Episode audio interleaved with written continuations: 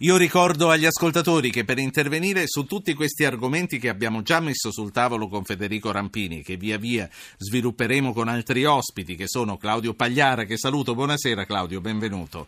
Buonasera, grazie. Poi eh, saranno Riccardo Paoncelli, che è un analista dei mercati, Antonio Tajani, che è il vicepresidente del Parlamento europeo, ci sarà Tiziana Ciavardini, un'antropologa culturale, giornalista esperta di Iran, argomenti che abbiamo messo sul tavolo e che svilupperemo con tutti loro. A questo proposito vorrei ricordare ai nostri ascoltatori queste di queste due giornate di ponte, ieri e oggi, prima della Befana, poi eh, riapriranno gli uffici, i posti di lavoro, si tornerà ai pendolari, i nostri abituali ascoltatori Dicevo, gli ascoltatori di queste due sere sono un po' più disorientati su come fare per partecipare. È semplice, basta mandare un messaggio o un WhatsApp con il vostro nome al 335 699 2949 vi chiamiamo per parlare di questi temi che vi stiamo ehm, proponendo. Claudio Pagliara, giornalista RAI, eh, responsabile della sede RAI di Pechino. Pochi mesi fa, per parlare della Cina, per parlare di quello che è successo ieri in borsa e che eh, ha rischiato di contagiare i mercati mondiali, pochi mesi fa ci fu il calo della produzione e la bolla immobiliare. Quali sono gli elementi nuovi che aggravano una situazione che è già compromessa in Cina?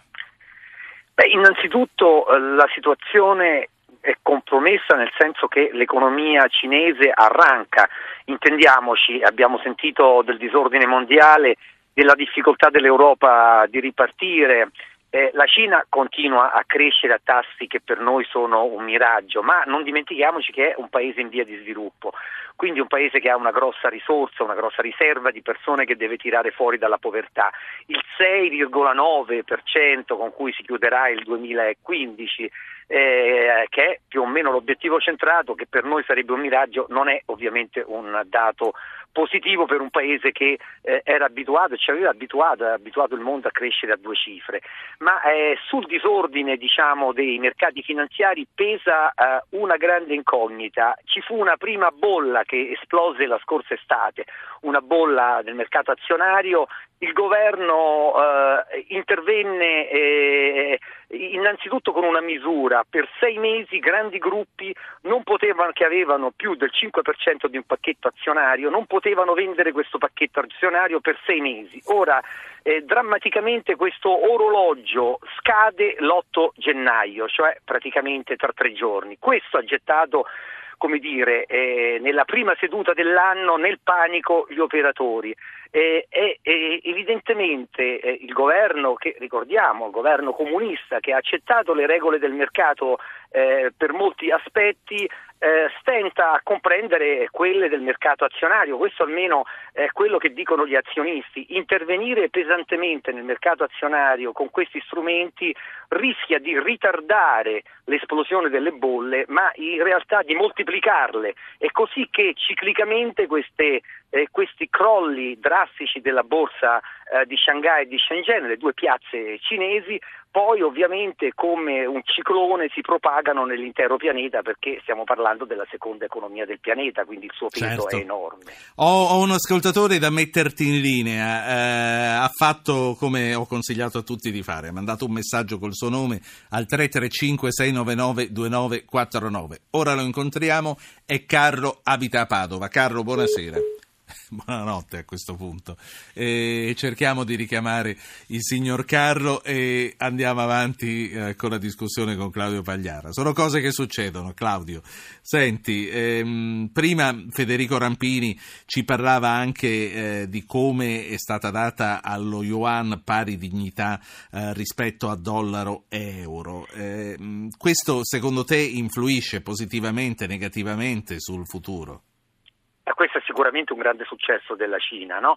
il fatto di essere riuscita a entrare tra, nel paniere dei diritti di speciali di prelievo del Fondo monetario è un obiettivo che a lungo Pechino aveva inseguito e il fatto che sia stata eh, accettata è anche una promozione in qualche modo del massimo organismo eh, mondiale in materia eh, delle riforme eh, che sono state attuate. Pur tuttavia, naturalmente, eh, le incognite restano, gli operatori sono preoccupati per quello che eh, dicevo, eh, sono preoccupati del fatto che eh, la, l'intervento massiccio delle autorità per cercare di frenare la caduta eh, ad agosto, quando si presentò a luglio la prima caduta, il mercato era cresciuto del 200% nei, nei mesi precedenti, quindi che ci fosse una bolla lo sapevano tutti, ma in qualche modo le autorità avevano detto che questa fase toro della, della borsa cinese sarebbe proseguita, inducendo naturalmente i piccoli risparmiatori a crederci. Quando è esplosa questa bolla, naturalmente c'è stato il panico e l'intervento pesante per evitare che il panico eh, si diffondesse ha avuto un parziale successo, ma rischia poi di essere un tampone e di, eh, di fronte a valori ancora evidentemente più alti rispetto a un'economia eh, reale che come eh, dicevo in apertura eh, è eh, sicuramente in affanno, questo divario rischia appunto di creare l'incertezza. E l'incertezza come sappiamo e come sanno meglio di me anche tutti gli operatori finanziari è per i mercati finanziari la eh, bestia peggiore eh, meglio la certezza di, una, dire, di, un crollo anche più drastico di quello che abbiamo visto, ma poi che riporta i valori eh, del mercato eh, a, un, a, un, livello che viene considerato accettabile dalle sì. leggi di mercato, che mantenerle artificialmente eh, ancora eh, troppo elevati rispetto a quello che gli operatori ritengono. Questo è un po' quello che sta succedendo e spiega perché ciclicamente ogni tre o quattro mesi torniamo ad occuparci di questo argomento con questi crolli repentini, ieri il 7% e solo il 7% solo perché ormai c'è un meccanismo automatico che è stato instaurato che quando la borsa perde il 7%, la borsa cinese, le borse cinesi, in, automaticamente le contrattazioni vengono sospese per 24 ore. Certo. Però appunto tutti questi meccanismi eh, pare che eh, non aiutino eh, a, a, a, uscire fuori da questa, sì. da questa crisi c'è, che ormai dura da sei mesi. C'è un ascoltatore, questo chiama da Trieste, è Paolo, 335 699 2949 per intervenire anche voi. Paolo, buonasera. Buonasera. Prego. Niente, eh, secondo me stiamo giungendo al nocciolo della questione è un pensiero che eh, ho da tanto tempo. Il mondo occidentale è vissuto troppi anni ormai nella finzione, cioè noi siamo, a mio avviso naturalmente, finti in tutto, democratici, finti meritocratici, finti ricchi, finti welfare. Perché? Perché abbiamo fatto, per alcuni il passo troppo grande, per, per, altri abbiamo fatto delle situazioni che non erano proponibili rispetto alla realtà delle nostre economie.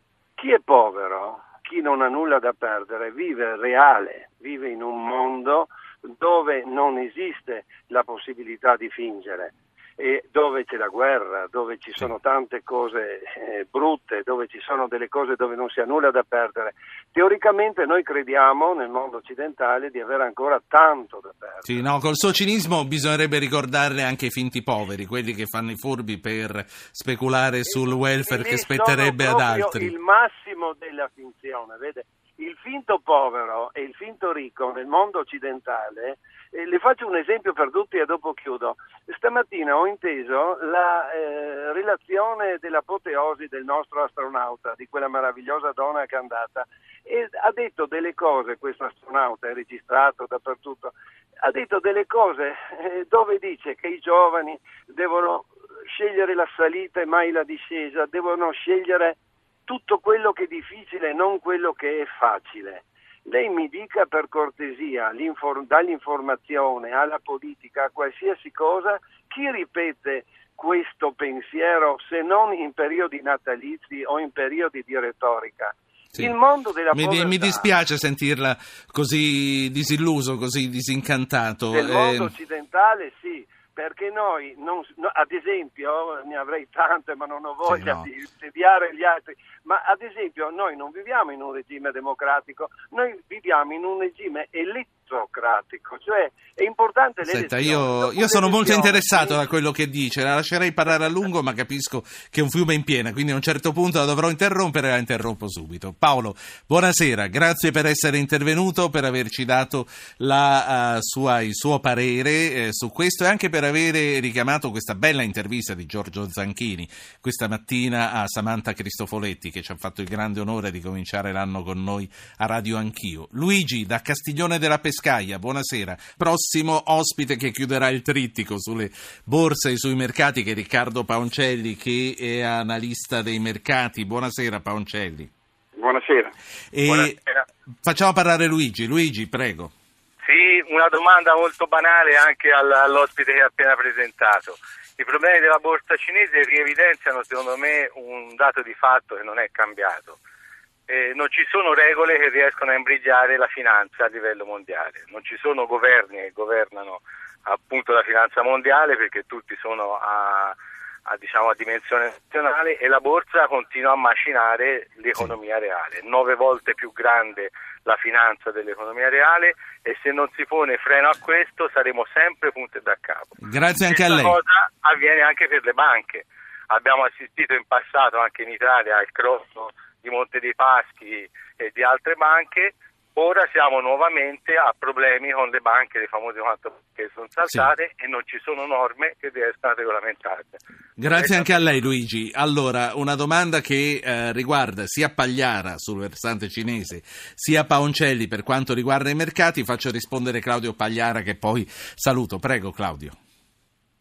Claudio... Sui mercati mondiali. Sì, sì, sui mercati mondiali eh, eh, diciamo, abbiamo sentito oggi il recupero eh, delle borse dopo il tonfo di ieri. io da Pechino vi posso dire semplicemente che la situazione dagli analisti, e credo eh, molto più eh, compiutamente di me lo dirà eh, l'ospite, è ancora assolutamente eh, domina l'incertezza. Oggi le borse hanno perso, cinesi hanno perso solo lo 0,3% perché c'è stato un massiccio intervento delle aziende statali che hanno acquistato titoli e quindi eh, diciamo ancora una volta un intervento distortivo delle leggi di mercato e così eh, questa è l'opinione prevalente degli operatori, non se ne esce perché eh, si rischia di rimandare il problema di settimane sì. di mesi che poi si proporrà di nuovo una, ancora una volta. Claudio Grazie. Pagliara, corrispondente RAI da Pechino.